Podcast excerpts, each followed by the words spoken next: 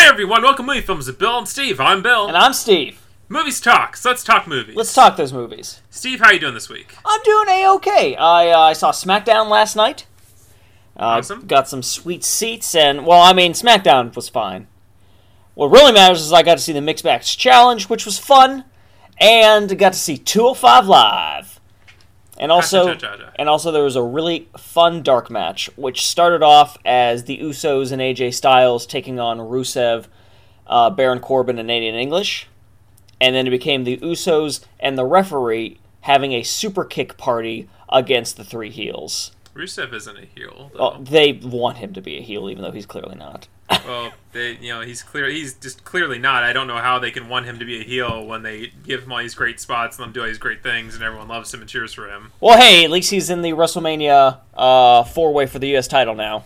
Because I, Open in the pre-show. because I guess they realized that oh wait, this is a match between three people that nobody really cares about winning. Because um, Bobby, if he wins, it's literally just oh we just wasted two months for no reason. If um, Randy retains, that's fucking boring because nobody cares. And if Jinder wins, well, he's Jinder. So they needed to put at least someone in that people would actually be actively rooting to win for. you know, it's a bigger waste of time. Dolph Ziggler. Yes. hey, I left. I dropped this belt. I came in number thirty at the Royal Rumble. All this. Uh, I, I challenged for the title. I'm, I'm, I'm in the, I'm in the Andre the Giant Battle Royale. He'll win it. And go on to Oh. do great things, just like all the other winners. Go on to do great things, Like Cesaro? like like, like Dolph Ziggler has never done. Perfect. The, the shining moment in his, in his entire career was when he cashed in that Money in the Bank, won the title, had the title for a little while, got a concussion, lost the title, and has done nothing of consequence since then. Perfect. and he's given given so many starts and stops that nobody cares about him anymore. I'm sure his mom does. You know, I'm sure his bank account cares, and good for him making that money. But as far as a character, as far as like a storyline and th- dealio, Y- You know what? For the money, he won. He won. true, But yeah, true. fun dark match. AJ tore the uh, shirt off the ref because the crowd went fucking nuts for him and kept on chanting referee. And then the ref got the winning pin. All 300 people that were still there. Uh, there was like uh, 800, Bill. All I know is I'm used to like there not being a whole lot of people on, on like hard camera side, but your photos, it's like that entire half of that arena is empty. Yeah, I mean, like, one third of the arena left before the mixed match challenge. The mixed match challenge that had, like, pe- characters that people care about. You know, it had fu- fucking Finn Balor was there. Um, a third of the arena left before that. And then before 205 Live even started, another third of the arena left.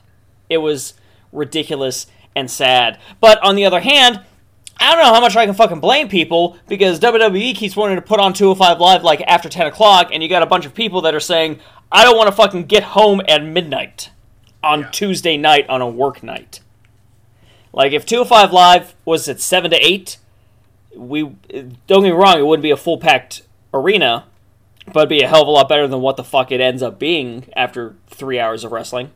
Yeah, the argument for a long time has been why aren't they taping this before SmackDown? Yeah, it's ridiculous.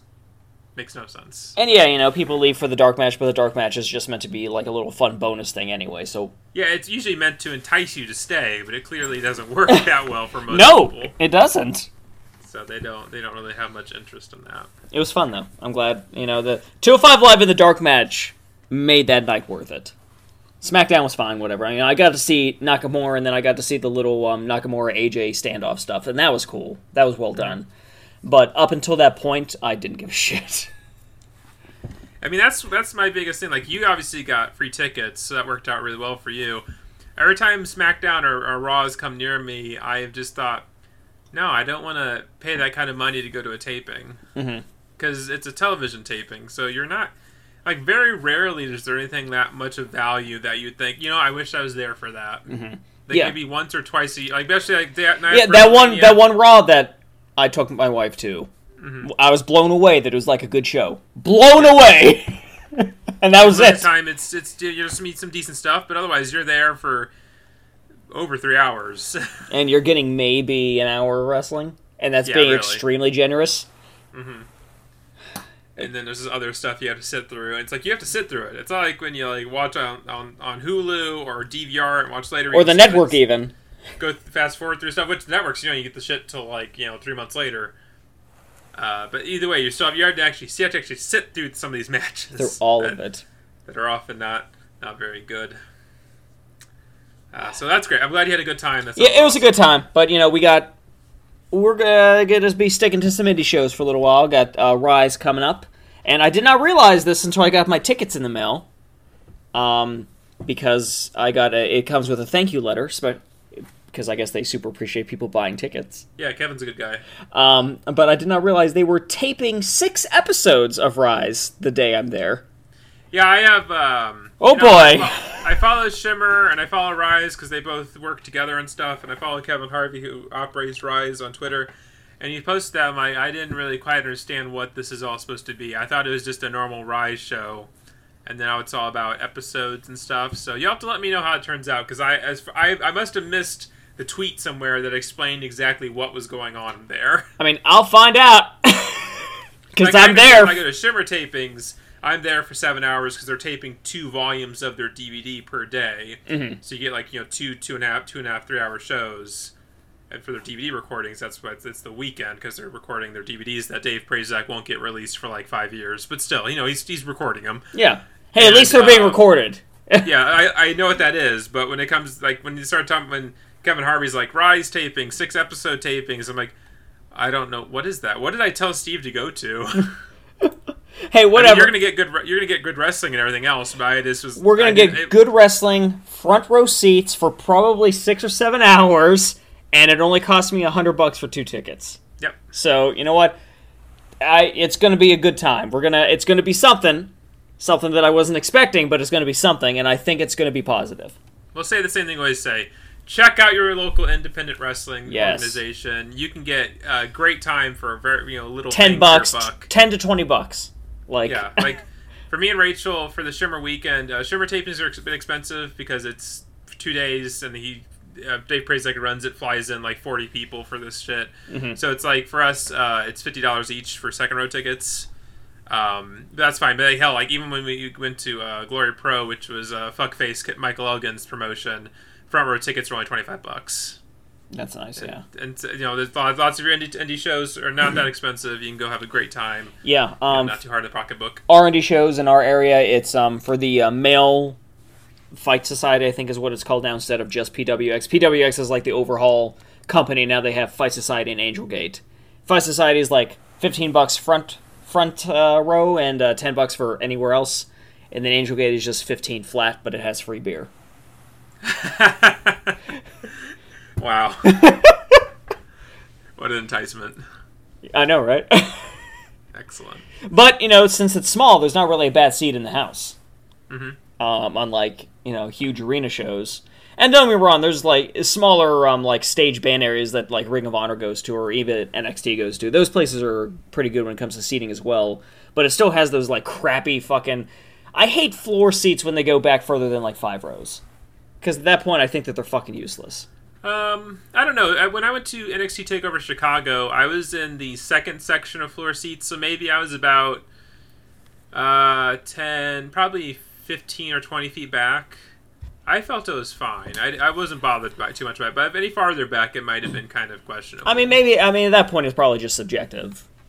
But I, I was unsure as well because I bought the tickets because I was like so, so quickly getting tickets. Like, oh, here, this sounds fine, and I got it. We got there. I'm like, yeah, this is this is good. It's decent enough. But yeah, I mean, obviously, sitting like section in or maybe like f- uh, first couple rows of lower bow bowl, like right there, opposite hard camera, around there, whatever is probably obviously gonna be a better Mhm. better option. But still, those sorts of places, they're still, even with the floor seating, there's also still a bunch of like um, balcony seating and stuff like that that makes watching shows a super good time. I still need to get to a Ring of Honor, but I'll get to that eventually. Oh yeah, they come. So you being in, you know, in- pretty much in Pittsburgh, you get. You have such opportunity for so many things. At so- least one a year for Ring of Honor. yeah, absolutely. so uh, I'll miss April, but that's fine because I'm so busy with Marvel next month anyway. So it's fine. I guess We'll do You're the performer. I'm the performer. Yeah, I'm Brock Lesnar. Yeah, that's right. Call your shots. I'm doing nothing this month, and then next month I'm doing four things. yep, there you go. And you also do, you know, uh, can't pass the piss test. I mean, that's yeah, obviously, because I'm so jacked on roids. You're so jacked on, on whatever inhaler you're using and stuff on your USADA violation. Um, and that's pretty much it for me, at least that I can officially talk about. How are you doing, Bill? I'm doing pretty well. Uh, let's see. Let's go. Let's let's recap the week. Been a lot of stuff going on. Uh, Detective Pikachu came out. I picked that up. Uh, Best Buy's deals and all sorts of stuff. Got it for twenty bucks out the door.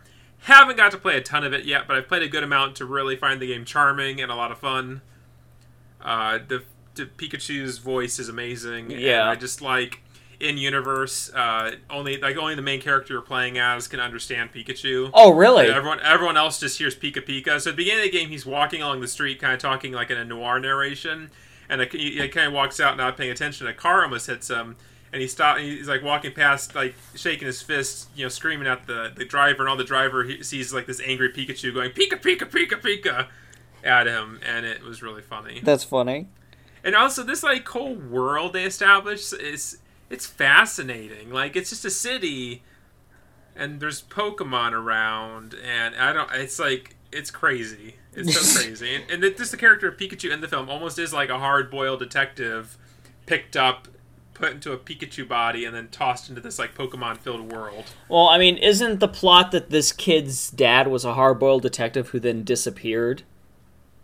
Uh, I'm not that far yet, but I but from, I'm by- sorry. from context from no no context clues from like the beginning of the game so far. I figured that's the case.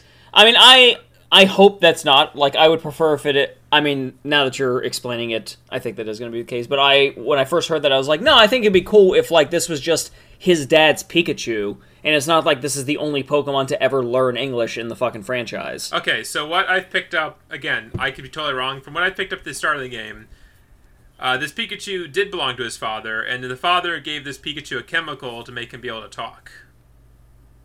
Perfect. And the father got lost because he, he was driving in the car with the Pikachu, and then it was raining, and the father drove off the road in his car. And that's when it kind of like that's kind of like flashback bitch the bits for the Pikachu side of things. That'd be cool. So we don't know like if he died or what happened because all uh, we go from there to boom Pikachu walking down the streets talking to himself wearing a cute hat. Drinking some black coffee. He might as well, oh he he does drink coffee. Yeah, I remember that in the trailer. The, the Ugh, this trailer- coffee I- I smells the so part- good. The first mission where you're you go to a park and in the park is a cafe and you can you and the you, the kid can you and the, the kid you're playing as and Pikachu can have coffee. And when I say kid, the kid's like a teenager, but Yeah. uh, yeah, the, the Pikachu's like, oh, I love coffee. Just pump that shit directly into me. it's it's it's pretty excellent so far. It, it's a great great great great game. I know. Kid, if I ever die, just throw me in the trash. If this, if this game ends of him getting like shot in the face or something, I'm like, "Ow, this man's this game's amazing. Thank you." Uh, yeah. Once you get deeper into it, let me know what you think because I want Yeah. to get it, but then uh, like I'm also not very good at a lot of other detective games. like I was trash at Phoenix Wright and stuff like that. Yeah. So let me know what the gameplay is like. Yeah, I'm not far enough into it to get a full. Oh, yeah, take your So I'm time, still obviously. like on like the first kind of uh, mission where I'm trying to find out uh, which Aipom stole this necklace, and the necklace was stolen by a Murkrow, I think. But I'm trying to track down the Murkrow. It's just, it's yeah. So far, it's pretty easy to follow, and it's pretty funny because um, you can't talk to the Pokemon, but Pikachu can. So at times, Pikachu will just be like, "Hey, I can help," and you click on him, then he's the Pokemon will do their normal thing where they'll just say their name, and then Pikachu's like translating it to you. So the Pokemon will be like, Aipom, and then Pikachu will say, Yeah, he doesn't know where it went at all. and it's it's the, the, the comedy of the game is just fantastic. It's, it's Well, this piece of so shit is back talking me. Yeah, it's that's kind of like that. it's uh, it's pretty enjoyable so far. Uh, so it definitely gets a thumbs up. Uh, what also gets a thumb up is this 1988 uh, cop slash lawyer slash like crime thriller movie called Shakedown that was recently put out on Shout Select. Stars Peter Weller and Sam Elliott in, in late 80s New York. Uh, directed by um, uh, Glickenhaus and. Um, uh, Peter Weller plays like a legal aid who has a cli- whose client is being charged of murder for killing a cop, but the client's like, no, I thought I was it was self defense because he was just you know was a blue jean cop, and then uh, like unravels this whole thing about like dirty cops and stuff, and Sam Elliott's like, like a hard boiled cop, but he wants to take down the dirty cops, and so he's just like murdering motherfuckers. Meanwhile, Peter Weller's trying to solve this case and stuff. Awesome. and it's all full of like 42nd Street like uh, uh, movie theaters, grindhouses full of like crack bottles all over the floor, and it's just it's it's a good time. I highly enjoyed the film. Every time I thought like, oh, this this is this gonna happen next, and it did. Something did happen, and I went, well, this movie's made for me. it's hitting all the buttons. It's got it's got you know brothels. It's got people doing coke and crack. Actually, pretty much everyone doing crack. Lots of crack because it's obviously late late 80s uh, New York when uh, crack was just taking over the world. Uh, so check it out. It's not too hard. To, you know, it's probably about twenty bucks to pick up. Check out that movie. It was a good time. Uh, that's about it. I'm seeing Weird Al on Friday for his uh, self-indulgent ego whatever tour he's calling it, where he's just playing his original songs. hey, that's awesome. I'm looking forward to Again, that. I, so- I remember uh, you saying I'm going to see Weird Al, and I was like, oh, okay. It's all of his original songs. Oh, fuck yeah, that's awesome. yeah, I'm really looking forward to that. So uh, I'll, I'll report back uh, next episode on how that turned out.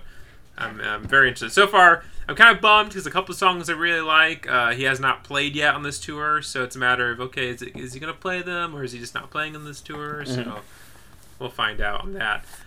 Uh, that's about it. So let's over into some movie news. Woo! Woo! Uh, Simon Pegg was talking about why uh, Star Trek Beyond failed at the box office. Uh, he thought it was poorly marketed, which I could, I could totally agree with him on One hundred percent.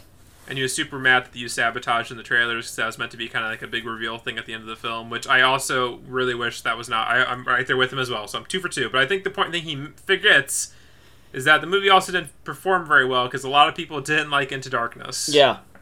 Even though Into Darkness did make a lot of money, but it's one of those cases where, yeah, it made a lot of money, but people left after seeing it and giving it their money going, yeah, what was that? yeah. I mean, I wasn't going to see Beyond originally because of Into Darkness, I wasn't either. And then I kept hearing from people like it, uh, Beyond's good, so I was like, okay, I'll Mm-hmm. see Beyond. And I was like, oh fuck yeah, that was the best of this trilogy. That was the most Star Yeah. Trek. Fuck yeah. I got really sad though because I was reading comments on this article about it, and everyone's like, "Oh, Beyond sucked. It was terrible. It was boring. All this stuff." I'm like, "No, they made a good Star Trek movie, and your people are ruining it." Yeah, it's. I, I said this to you online, but I'll say it again for our audience. We live in a world where Star Trek Beyond, which is a good Star Trek movie, is called trash, and Batman v Superman, which is a um, subverting work of art superhero film that really pushes the envelope to try to do something different to create an epic tale, is called trash. But something so milk toast, such as Spider-Man: Homecoming, is called amazing and one of the best superhero movies of all time. I mean, Steve, we also live in a world where you know we're recording this the day that Ready Player One is coming out, and I'm sure that movie will make uh, buttloads of fucking money. And even though everyone's going to say it's great. that I I've been going through that book. Jesus Christ, Steve, this book is awful. what a piece of trash. And from everything I've heard, like I, Film Brain is a guy in England who does movie reviews, and I, I, I you know, I check out some stuff, and he basically called it. It's like, yeah, if you didn't like the book, this movie is going to change your mind because it's basically the book. like he's, he, he was being upfront about. It. It's like you know, it's it's a good experience to go maybe go see in the theater to check out similar like kind of Avatar was as far as immersion into a world, but all the problems that are there with the book are right here in this fucking movie where it's all like, hey, references, you get it? And the film just had in the book and slash film just has a main character who's just meaningless. Has no real motivations, doesn't go anywhere to, or you know, it's just like, why why do I care about this guy's story? This guy's an asshole. Because everyone, like him and all these type of characters in the book, I don't know if you know much about the book. I'll just say this real quick. They're all the kind of people that are just a, a matter of fact of like, well, I know more about pop culture than you do, so I'm better than you. Mhm. Why do I watch a read or watch a book about those kind of people? I hate those kind of people. There's nothing fun about just acting like you're superior because you've seen every episode of uh, Step by Step. You did it. You saw you saw the episodes. I, yeah, every episode. I've you know, you know, oh, that makes you so superior to me. Yeah, tell me about your fucking TGIF lineup, you sack of fuck. Uh, another news, uh, yeah, Steve, you know how we were really excited for like what could be different and fun about the New Mutants film that was coming out from Fox? Yeah. Well, we're not going to get that until August 2nd, 2019. It got pushed back another six months, and then X Men Dark Phoenix got pushed back from November 2018 to February 2019. And apparently, these delays are also because they're doing fuckloads of reshoots. Bring in Joss Whedon. I supposedly, I guess I Actually, I- no, they should bring in Zack Snyder. and then he just does a whole bunch of super obvious references to his original Justice League without even trying to cover it up. Yeah, and I'm, the percentage-wise stuff, I'm, I, I think it was New Mutants. Apparently, New Mutants is like 50% of it's being reshot Jesus. because you know it's, it's, it's studio meddling. They want they want some more characters added in. I guess even though it tested well, they feel like the film isn't scary enough, so they want more stuff. What it's the like fuck does that even mean? I don't know, Steve. And I guess Dark Phoenix is also having reshoots. I mean, these films. I'm my uh, intro. I mean, I didn't really give a shit at all about Dark Phoenix, Yeah. but New Mutants, I was like, oh, this could be interesting and different. Yeah. That's that's just being flushed down the toilet. Fuck that shit. So I will remain slightly hopeful. Let's let's let's see if that something turns out. They need to add. see the film. They need to add Deadpool. well, I mean that's kind of like oh yeah, that's another bit of news. We can kind of transition to that. The Duke Nukem film is happening, uh, and I guess I don't know if this has been officially confirmed, but I guess it's uh, maybe it's it is maybe by the time this episode comes out, it'll be 100 percent confirmed. I was seeing stuff that uh, John Cena will be playing Duke Nukem. Yes, I did see that. Which is now, of course, leading to think pieces about Duke Nukem in general. It's like, um, there's nothing fun or lovable about misogyny. Okay. Because, because you know, Duke Nukem's a misogynist. Well, I mean, sure, but that's it's not portrayed as a positive thing. It's portrayed as a fucking joke. Yeah, it's a satirical, he's like, a, character. yeah, he's a piece of shit, but he is saving the world. Yeah. I don't know. I, I maybe I maybe we're just like too old for that. Maybe. now. We just we, we we we can find the charm in it, enjoy it, but there's just a there's just a uh, I guess social sphere now where that's just unacceptable. Ever. no matter the context, no matter the reason. But it might also be a case of uh, uh, you know squeaky wheel gets the grease, and maybe it's just a small vocal minority of people. I mean, that seems to be the case, but if, it seems like vocal minorities keep on causing issues, and sometimes I mean, you could argue, I guess. I guess you could argue that the vocal minority is what caused the uh, the, the the fabulous Moolah uh, battle royale WrestleMania get the name changed. Yeah. But I mean, there's there's positives and negatives. This isn't a at all like some sort of bashing on those type of things, but But there is a difference between not wanting something named after a real life human trafficker versus complaining that a fictional piece of shit character is in fact a piece of shit. Yeah, I mean, the, the, the same thing I think happened when uh, Wolf of Wall Street came out. Everyone was like, "This movie just makes like broy, like disgusting culture like seem popular." I'm like, uh, I don't know if we watched the same film. Like, this guy lost everything because of his attitude. Yeah. Great, he was doing coke off hookers' asses and doing all this crazy shit. He still did tons of illegal stuff and was, you know, financially punished for it. yes, he was. I don't. It's, and it's like uh, there's that. Yeah, I don't. it's like when people say that Pain and Gain like portrayed like all, like all of them positively. I'm like, no, they're terrible pieces of shit. The entire film. Yeah, like, the entire film. There's no positive message at the end of it. uh, so there's that. Um, checking out uh, news here. And- oh, okay, okay.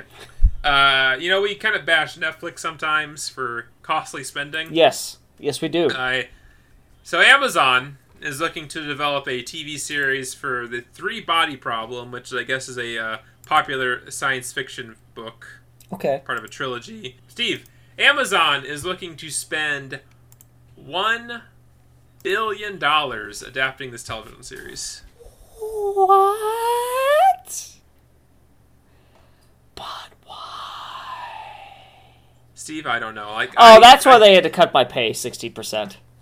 Yeah.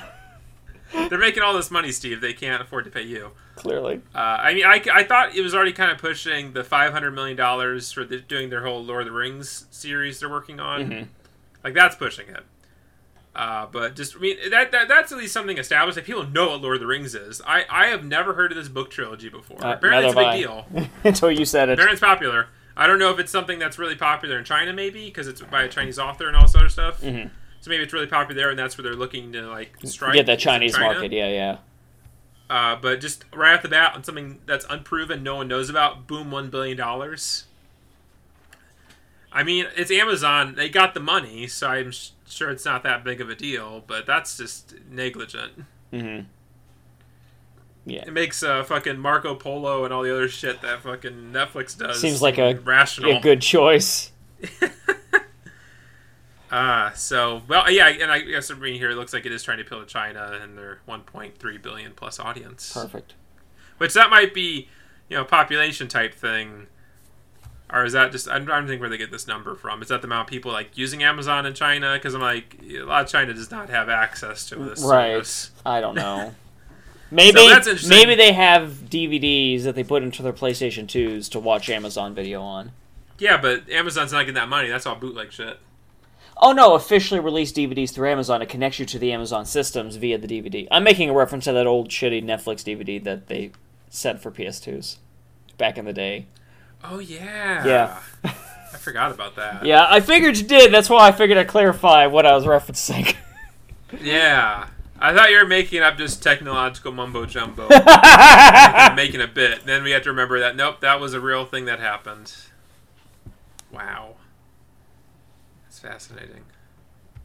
You know what's more fascinating slash annoying is that fucking Game Boy Advance adapter for GameCube. You have to have a fucking disc for to make it work. That's stupid. You never used the Game Boy Advance adapter for the GameCube? I never had a GameCube. Oh, that's fair. Yeah, there's a little. It's a little thing that you you like you like plug into the bottom of the GameCube, so you can play Game Boy Advance games through through your GameCube. But you have to have a disc. There's a Game Boy Advance player disc that you play in your GameCube to make it work. Okay. It's one of the most obtuse fucking things. I've I've known plenty of people over time. It's like, well, I have the adapter, but I don't know where my game disc is, so I can't use it. That's fucking stupid. It's like I'm thinking back. Remember, remember Super Game Boy for Super Nintendo, where you just had to just plug it in, you're good to go. Like, why do you need a disc to do all this stuff? Yeah, that's weird. That's so strange. Yeah, that's just a side thing. Uh, that's about it for news. I don't. I don't remember anything else of interest and big going on right now, except uh, Black Panther making all the money, which it present prov- provides a good message. Like, great, this you know this whole thing making all this money. It, it's inspiring to black audiences and stuff. Mhm. I'm just sitting here in my usual chair of, can it can a better movie make this much money? Yeah. I mean, it's a fine movie, but it has plenty of script problems and CG, and uh, obviously CG problems. So it kind of it falls in that realm of if it's mediocre, it makes all the money. Mediocre average is what's profitable because it's safe these days.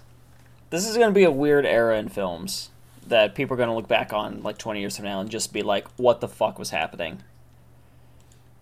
Why did people reject Batman v Superman? Well, even if you want to go to like let's just let's leave superhero stuff out. I, I was my brain was just focused on superheroes just in general. We're looking at like obviously recently with Annihilation, Yeah. Blade Runner twenty forty nine. Um, uh, what was it? Arrival. Arrival made a oh yeah, of money, yeah, but- it decent. But there's t- there's tons of movies that come out that are exactly what everyone wants. That would if they would have come out in the mid '90s, they would have made tons of money. It would have been like con- like Contact and all those other type of things that were just like big deals for some reason. Mhm. But nowadays, it's like, nope, can't be bothered. I gotta go see, uh, I don't know, Marvel film number seventeen thousand. Or, or young adult book adaptations 35 It, it's like Spaceball, Spider-Man seven thousand. And this is, obviously this isn't an indictment of those movies because I mean at the end of the day there's you know there's, there's movies at the end of the day are always going to be a product. It's a business still. It's a business. I understand that. I, I and that's something I've always said. You know, I get into arguments with other indie directors when I say, you know, you're still making this. Yeah, it's art. Yeah, you're a storyteller, but this is still a business. This is still a product. You still are making something to sell. If you're not, why Yeah. even fucking bother? You're just jerking yourself off. and it depends. I mean that's, that's and that's also fine because obviously there's always films that people want to make to tell the tell the stories and they they they the producers who are back the money cares enough. Yeah. And a lot of times if it fails. Even if it fails, you can write that off. Yeah, so you're doing fine. You know, even if you're like, oh, I really care about this film, this film might uh, bring me an academy, you know, bring us an Academy Award, do something of that merit, great. And if, if I, I lose money on it, that's still a positive because it helps me on my back end because of just how all that stuff works out. So it makes sense that right in that way. I, I just mostly am always just lambasting and, and criticizing all these audiences who just like, oh, nothing's ever original, this, that, blah, blah, blah, blah. And then they don't support the movies that are trying to push the boundary and push your brain. then you get the people who it's like, oh, I don't care if it's bad. I just shut my brain off. Perfect. It's like we can all admit there's bad movies, but we can admit that and we can talk about what makes them appealing and enjo- enjoyable, not just, ah, oh, just turn your brain off. Yeah, I hate that. Like, and sometimes that's okay, but that shouldn't be the consistent fucking go-to. And even then, like, either. yeah, yeah, it's it shouldn't be an excuse. It should be that should be an excuse for why did they just jump away from the explosion and not get hurt. Mm-hmm. That should not be an excuse for why is this the same fucking villain we've seen twenty seven times in these movies, or why is this character having no progression over the course of their trilogy? Why is nothing happening? That's when it should not be an excuse for that. Yeah. Transformers 2. Why are the robots killing each other like that? Uh, how is ripping out a spine killing them? Shut your brain off. Questioning the Egypt thing? I'll allow that. I won't tell you to shut your brain off. Uh, Etc. Etc. etc. etc. That's the truth. Uh, my local real resale shop got Dragon Box Volume One in stock, and I'm debating going and buying it for eighty dollars. Perfect. Do it. For those who don't know, uh, Funimation and their infinite wisdom decided to release uh, at the same time they're releasing the orange season box sets of Dragon Ball Z, which were cropped widescreen, looked like awfulness. They decided like a couple volumes into you know selling that they sell another set of box sets, which are full frame, probably the best release in, uh, in North America on DVD that Dragon Ball Z will ever have, and no one bought them Fuck. And I didn't buy them because I, I, I thought I was getting fucked over again by Funimation. I'm like, I've already committed to this. Why are you doing this to me? Yeah, yeah. And then they uh, become very sought after, so they're very expensive. If you want to get all, I think, ten volumes for the entirety of Dragon Ball Z, you're looking at probably twelve hundred dollars. Jesus. And that's that is still the best release you're going to get because no one bought the Blu-rays that came out a few years ago that were full frame gorgeous because Funimation again here's volume one here's 13 episodes for thirty dollars. No, give me give me seasons. Mm-hmm. Yeah, give me the fucking seasons, assholes. Give me season box sets. I'm not doing this like buy three volumes for a season bullshit at that price. And guess what? No one bought those two volumes. yeah, go fucking figure. And they spent a ton of fucking money on them. Which I appreciate the effort that they, um, they did to those discs. But, But for the price and what uh, you got for them. you can't keep fucking over your, your audience like that. Really, it's just, it's ridiculous. Mhm. All right, yeah. So there. Okay, now another another little side thing. Moved aside, uh, guys. It's April. It is April. it's a new month it's a new theme and you know we've been talking for a long time about one of our favorite actors who uh, suffered at the hands of a diabolical uh, wife and that man is brendan fraser Miss you, Brennan. so welcome to alimony april uh, as we talk about brendan fraser talk about a great actor whose career uh, was just and life was just destroyed by a woman who I believe the last figure I heard because this this came out last year I was blown away. I believe Steve. I believe she was getting nine hundred thousand dollars a year in alimony. Jesus fucking Christ. I'm gonna do a quick check. That's right. insane. I hope you're wrong. I hope you're wrong. Yep. The annual obligation of nine hundred thousand dollars because he was he was verging on bankruptcy and everything because he had lost everything because of his wife's alimony payments. Right.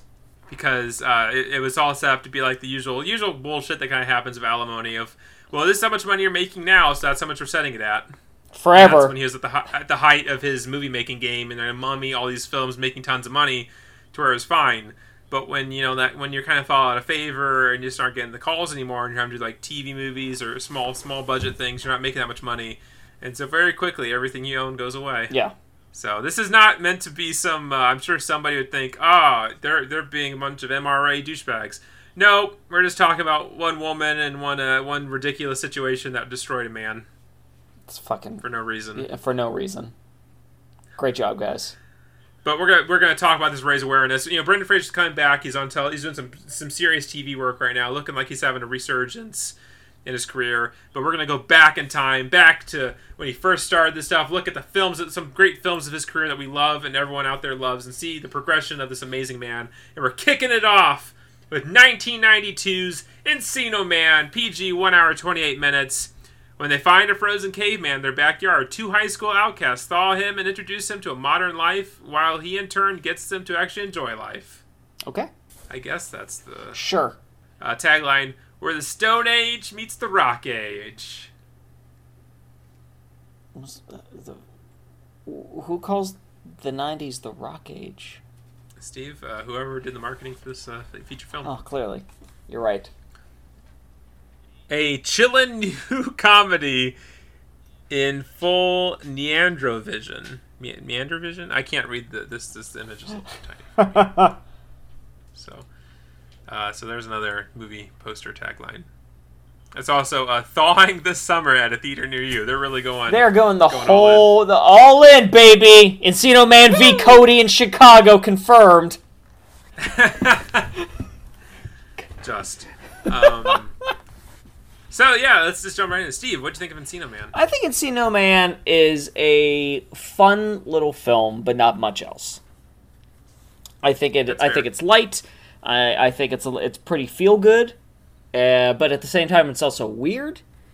And I respect the weird because I don't feel like this movie would get a studio budget to make this film today. Because it's just No. it's very weird and out there, and just. I mean, just imagine pitching to anyone uh, yeah, uh, two California kids are they're digging a pool in their backyard, and uh, they find a frozen caveman. Okay, but how is the caveman still frozen? He's only like eight feet below the California sun. Don't worry about it. And then he gets thawed out, and then they teach him how to uh, go to school. But how does he go to school? Well, they use this dog license. What? But at this point in the 90s, all that stuff, who gives a shit? And I say that in a good way. Um, I, like this movie today would get made for Lifetime or like the Hallmark Channel as a made-for-TV bullshit thing. Whereas, I, I wouldn't be on those channels. It'd probably be like C, uh, C, does CW even do? I don't even know if that those channels get these kind of movies anymore. yeah, Maybe ABC fam is ABC is it ABC Family still? I think they still do stuff. Yeah, yeah. but regardless, So one of the, one of those networks. I, I, I appreciate how weird this movie is, but this movie being weird is both the positive and the negative of it.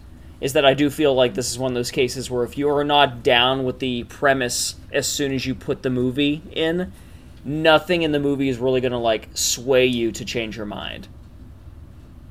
my stance in this film and why I've always like I pretty, I think I side more on loving this movie because it's almost a parody of the outcast high schooler kid films that are really heavy in the 80s and even like most of the 90s where like you know like one of the guys or um not so much revenge of the nerds but you know the, the- everything in this film is just a trope from another film where it's like something's happened like um she I can't it's been so long since I've seen she's all that. I can't remember if there was a big reveal thing in that but you know it's like still like the change or change who you are to understand like being like the high school like culture and stuff uh, like this like there's so many film oh god um I'm blanking on like other types of films but there's the, there's the tropes in this film first off so what are we gonna use to make these two kids like seem cool? Well, sometimes it's like they got they got a foreigner person with them. They have someone else that they're trying to change to look Mhm. cool. Like, oh, I cut I combed my hair and did this. I'm oh um, now I'm cool. Soul, Soul Man is a great example where who does blackface to get a college a scholarship. yes. That's a that's a that's a famous example just for the the subject. but I mean, it's, it, they could fall in line here where you're pretending to be someone not, and there's supposed to be a big reveal scene, then you have to prove that oh, I've really changed as a person. They're doing everything in this, Mhm. but they're just like totally turning it on its fucking head. Of just uh, they need to be cool. Well, they find a caveman, and then like the big thing at the end of the film where Matt's like, "I'm gonna reveal something. Link isn't who he said he was. He's a caveman." Yeah, that was fucking awesome. It's great. and where I like, unusually in those films, the main character learns to accept things like, you know, I need to accept who I am as a person and, and being cool and trying to fit into these social I'm focused on the wrong things. and things I, I that isn't for me. Yeah, I focus on the wrong things. I should focus on being a better person and appreciating what I have. No, Sean Astin's character in this film learns nothing, gets the girl in the end, and is still pretty much an asshole by the end of the film. Yeah, he learns nothing. And in when it comes He learns like, slightly a little bit to care slightly less about being cool. Slightly. There's no Slightly. there's like no arc for him. There really isn't. He's pretty much the same person at the end of the film he was at the start, and that also applies to Pauly Shore's character of Stony. Oh, I will. Uh, before I forget, I will say he he does at least like permit the girl he has a crush on to go on the date with Link. He stops being an asshole about that one thing I'm so thankful that he permitted this woman to do that something. he owns. I like it's just it's so going just with everything the usual like ah, I'm obsessed with this girl this girl all about this girl and he still ends up with her like I even though I have a hard time seeing what any redeeming qualities he has to this person None. And I fucking I loved Stony in this movie, and I think we can just rant about Stony for a while. But before we do that, I love that early on in the film he outright says, "You know, you could have you could have had her a while ago."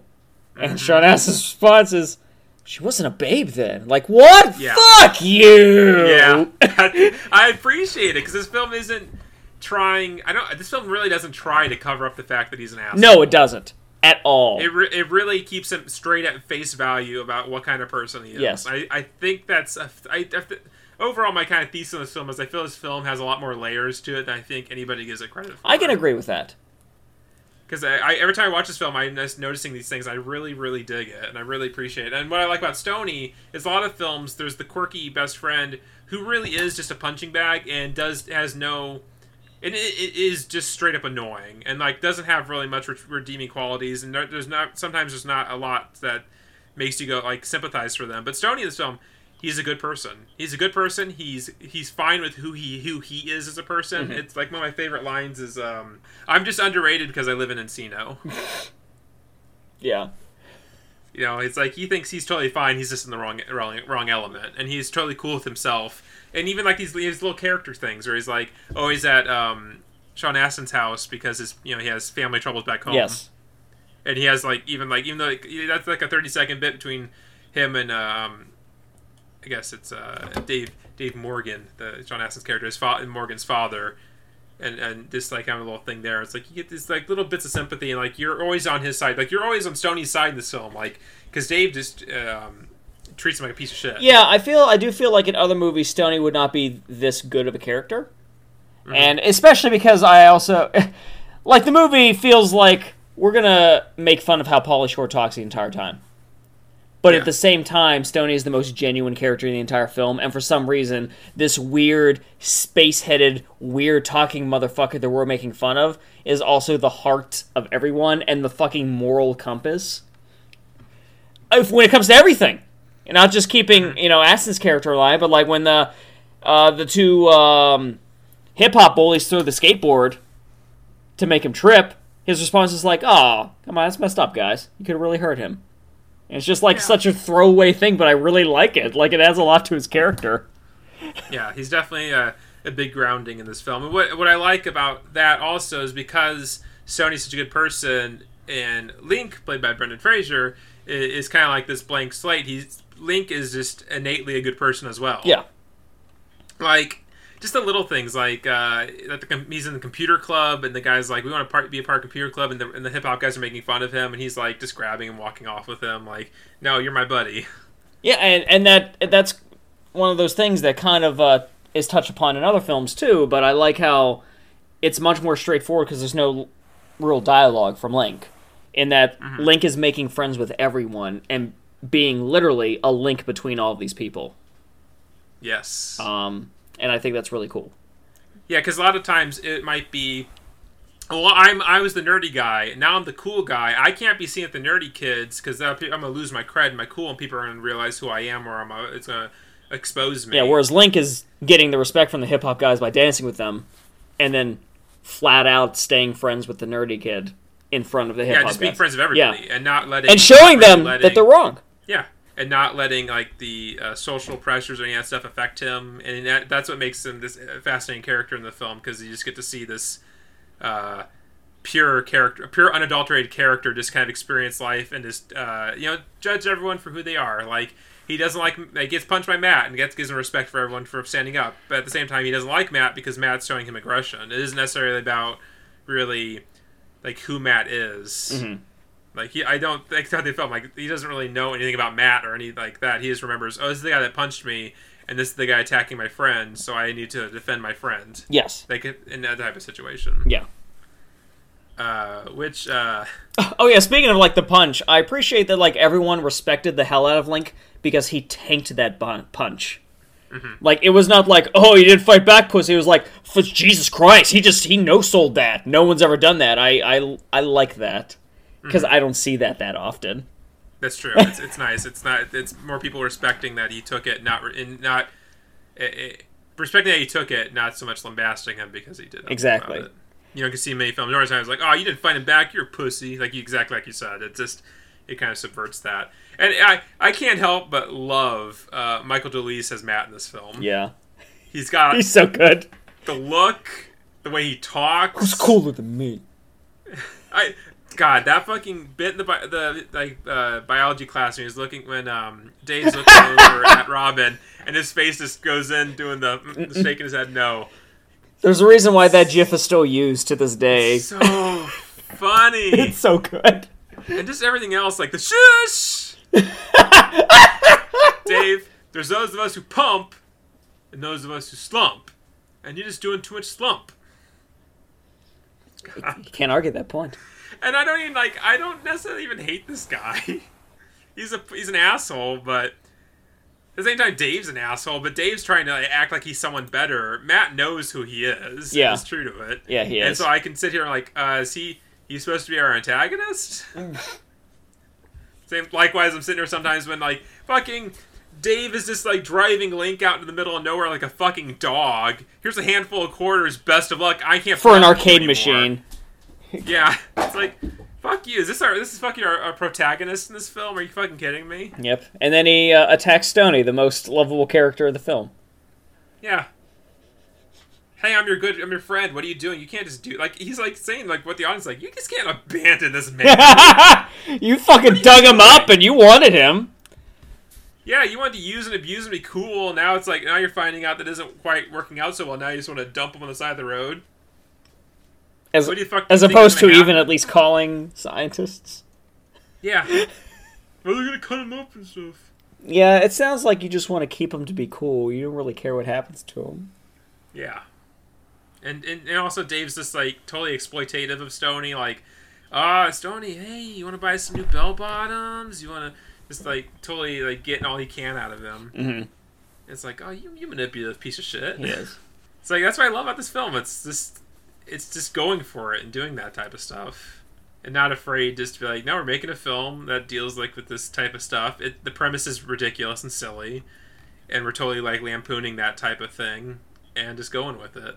And just through uh, Link just being a cool dude and being this uh, freak of nature physically, and he's so cool with everybody. He's plays Radmobile and steals a driver's ed car and rides it on two wheels the entire time and The for a entire very time. long time for miles. Yeah, when they got out, Astin kicks the tire that's flat, and I'm like, oh yeah, because that's the only problem the car has right now.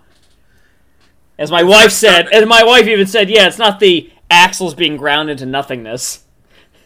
Yeah, just even watching the stunt work where they're doing the driving, those tires just start turning like gummy bears. it's ridiculous. It's pretty great. Uh, just all yeah, just all the great the little scenes here and there uh, with um, Link. My favorite of all time being the not 7-Eleven.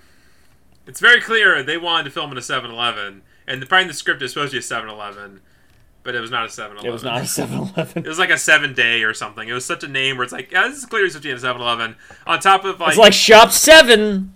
yeah, it's like that. and then and Stoney's like, this is what made them famous. It's ices instead of instead of slushy or what was it? Um, what is this? Is it slushies? What what the fuck does 7 Eleven have? Uh, the, oh, Slurpees. Slurpees. Thank you. Yeah, duh. yeah.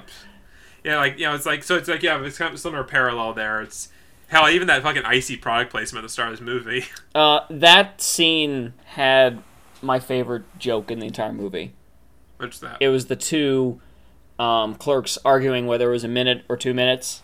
And then Oh, it was a minute and a half. It's like, oh, it's, it's hot on the outside, but cold on the inside. And then just real quick, you hear two minutes. yeah. I lost my fucking mind. yeah, just that entire bit. Like, uh, this is meat meat group, and this is your fruit group, and it's like sweet tarts. Yeah. You're killing him, Uh, Stoning.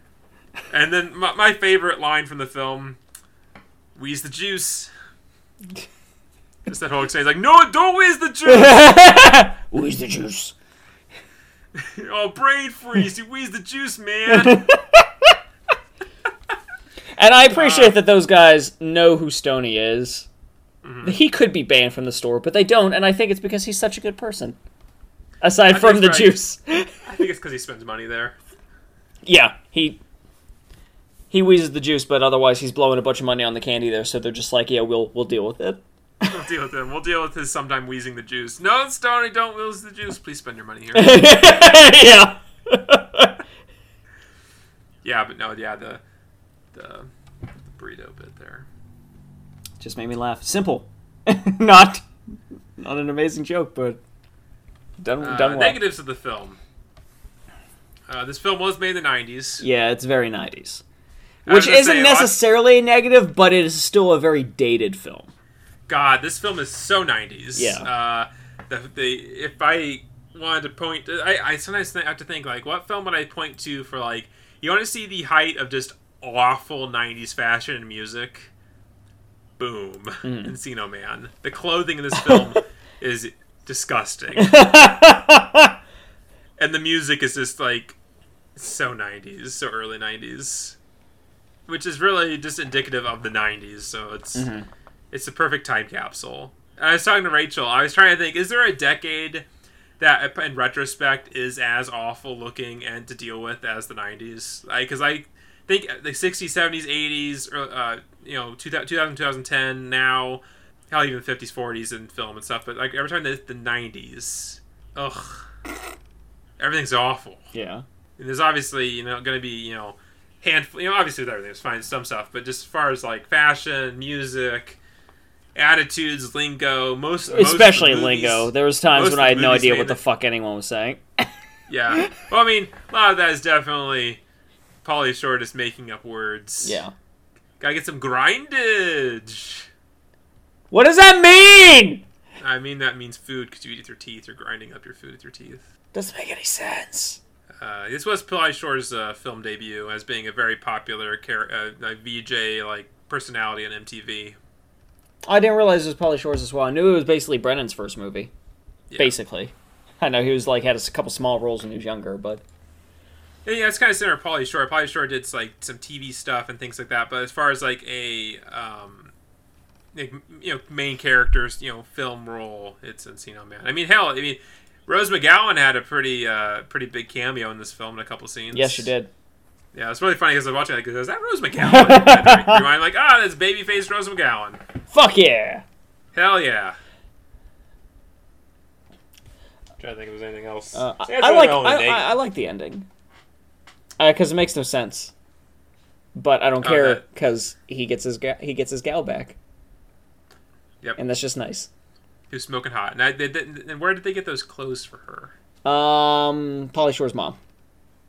But they're at they're at Dave's house. Oh, you know what? Uh, maybe they borrowed it from the woman that Dave owns. Since she knows, Well, since she knows he's a caveman now, so she knows everything. maybe. I mean, Dave does own Robin, so that's that's true. Yeah. I'm allow I'm allowing you. to Be, I'm allowing I'm allowing you to cuck me right now. I'm going at this caveman. If I'm allowing it, so you're you're just a hot wife. You're not cucking me. Yeah. Makes oh, I mean, better. just even the little stuff with like uh, Robin's from Ella, just with Link being all over her and her being totally fine with being sexually assaulted. Yeah, that was weird. I mean, at least it was alluded to just a scene prior. When she's literally like, "Yeah, I want that caveman to take my to fucking rape me, teacher. This is an appropriate conversation for class." Or at least, or if that scene didn't exist, it'd be way worse. So at least they established that she gets off on being assaulted. Yeah, like it's totally, like, so she she still has agenda. Yes. So I guess it's fine. And, and we can't we can't like you know say bad things. Yeah, that's just not it's not Link's fault. That's just you know that's that's those primal urges. Yeah. For for the Gazongas. He literally doesn't know. he doesn't know any better. But yeah, Gazongas. What is he saying? I think he's saying he likes your breasts. Or what? What did he say? He likes her. He likes her cones. Cones. That's right. they weren't even that nice. Yeah, they're decent. Um, I was gonna think of something about the. Oh yeah, I, I don't think we can really get like high school films like this anymore either. No. I, feel like the '80s, '90s high school was just a place you're at. Apparently, you never, you really, have never really went to that many classes. You could just like leave for half the day, nothing. Uh, you could just dance. Like the film version of high school in the '80s and '90s is always something truly special. I wish that's what high school was. Yeah, I was woefully unprepared for real high school when I got there, Bill. I was just hanging out in the hallway. No one else was there. I was leaving and then getting in trouble. I was just smoking cigarettes everywhere. Everywhere! I was like, you scamps. I left and I just got like this. did You know, I was like, ah, I'm okay. I got. I just went up to women and grabbed their asses and stuff. Nobody said anything. I was also 35. it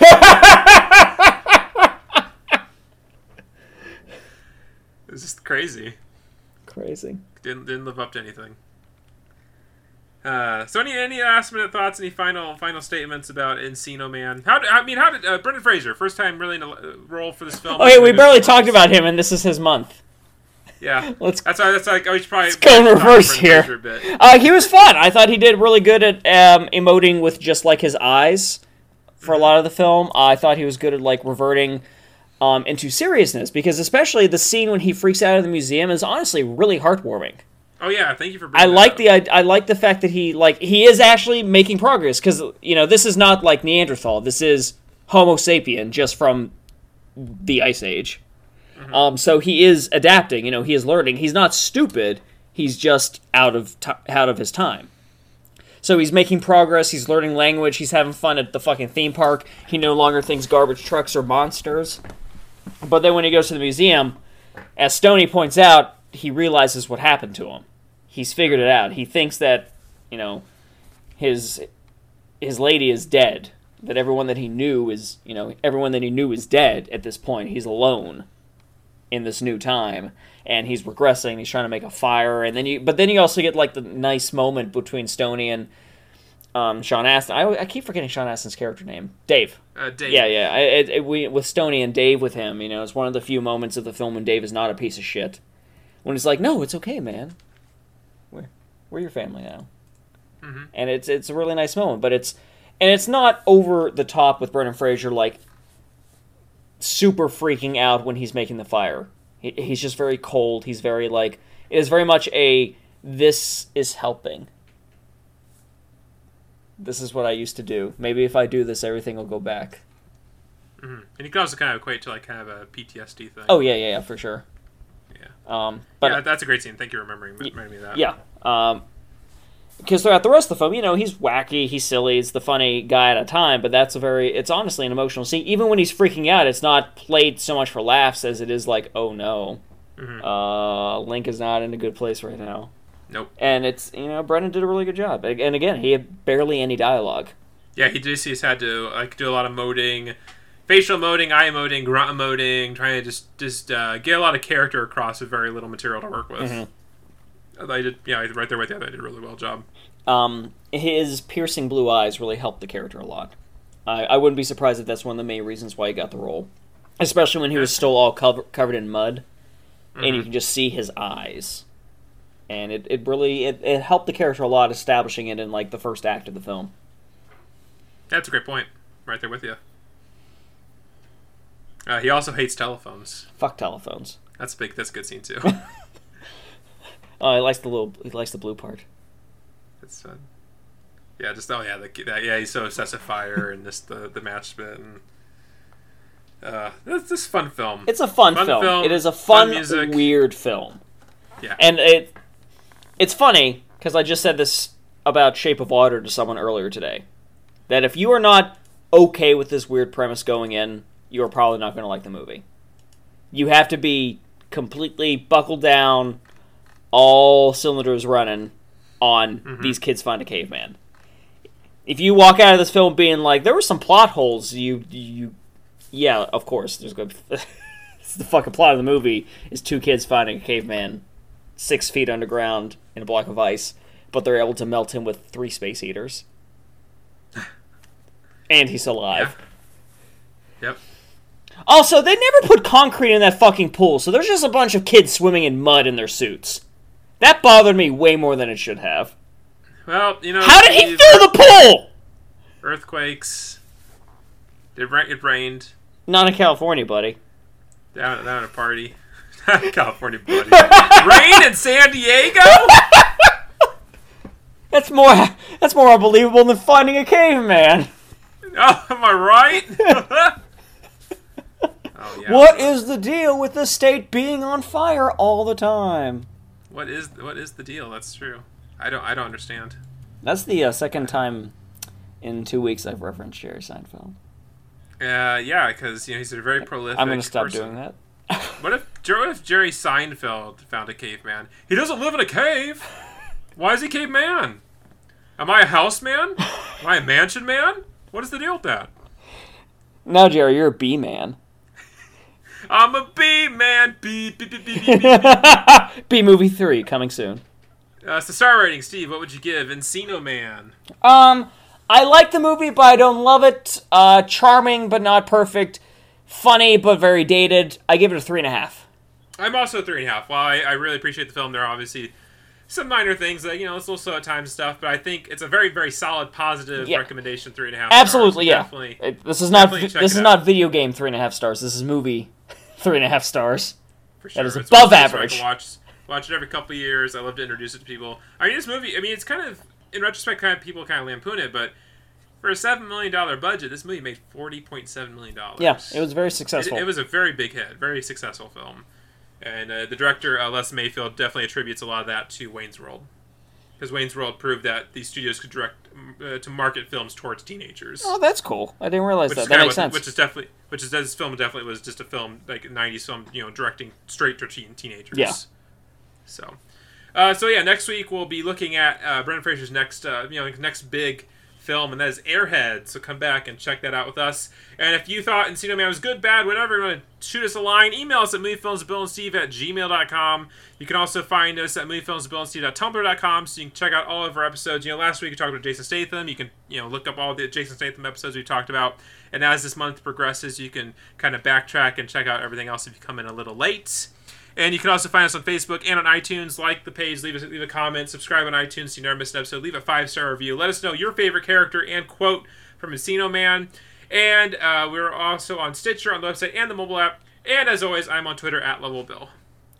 And of course, folks, you can check out my films, silverspotlightfilms.com, facebook.com slash silverspotlightfilms. Most of them are on Amazon Video, where they are either free to stream if you are a Prime subscriber, or as low as 99 cents to rent. So go check those out. And if you want to see me be a superhero, which is going to be a far busier page in the coming month, I mean that I'm going to be doing a lot, uh, head over to facebook.com slash the amazing Spider Steve.